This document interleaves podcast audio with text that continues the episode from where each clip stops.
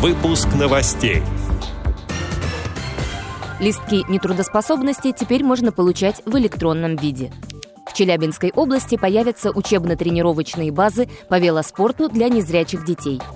Молодых людей с инвалидностью научат навыкам продвижения в интернете. Печальная новость. На 76-м году жизни умерла незрячая актриса Ирина Кравченко. Далее об этом подробнее в студии Ярославна Буслакова. Здравствуйте. Листки нетрудоспособности можно получать в электронном виде. Это определено в приказе Минздрава, вступившей в силу 14 декабря не смогут сделать такую форму документа только безработные граждане, а также женщины, которые забеременели за год до увольнения в связи с ликвидацией организации. Парламентская газета пишет, что новый приказ уточняет варианты выдачи больничных в период действия режима повышенной опасности. Тогда листок нетрудоспособности дадут на весь период самоизоляции. Кроме того, больничный положен родителям детей до 7 лет, если детский сад закрывают на карантин. Выдавать документ смогут лечащие врачи и фельдшеры в день постановки диагноза. Добавлю, что для оформления больничного теперь нужен паспорт и СНИЛС. Это связано с переходом на прямые выплаты из фонда соцстрахования.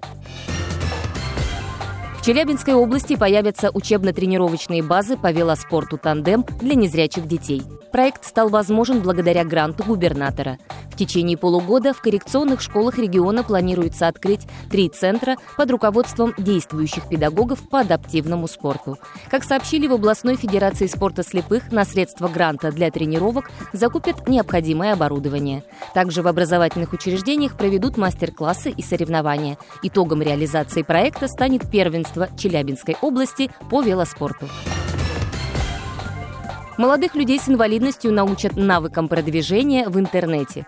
Серию онлайн-лекций запускает благотворительный фонд «Счастливый мир». Слушатели курса научатся обрабатывать видео для YouTube-каналов и веб-сайтов.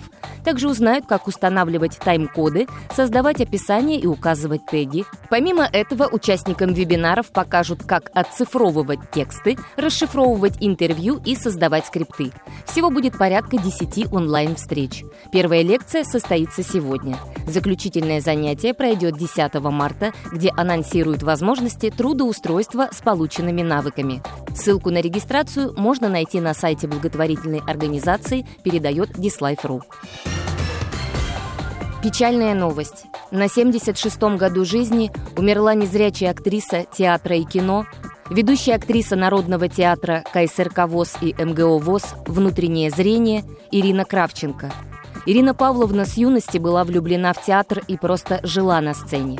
За 31 год службы в театре она сыграла порядка 40 ролей – Вместе с мужем воспитала пятерых детей.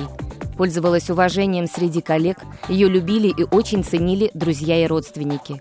Все они скорбят о большой утрате. Коллектив КСРК и Радиовоз выражает глубокие соболезнования родным и близким Ирины Павловны. Эти и другие новости вы можете найти на сайте Радиовоз. Мы будем рады рассказать о событиях в вашем регионе. Пишите нам по адресу новости собакарадиовоз.ру. Всего доброго и до встречи!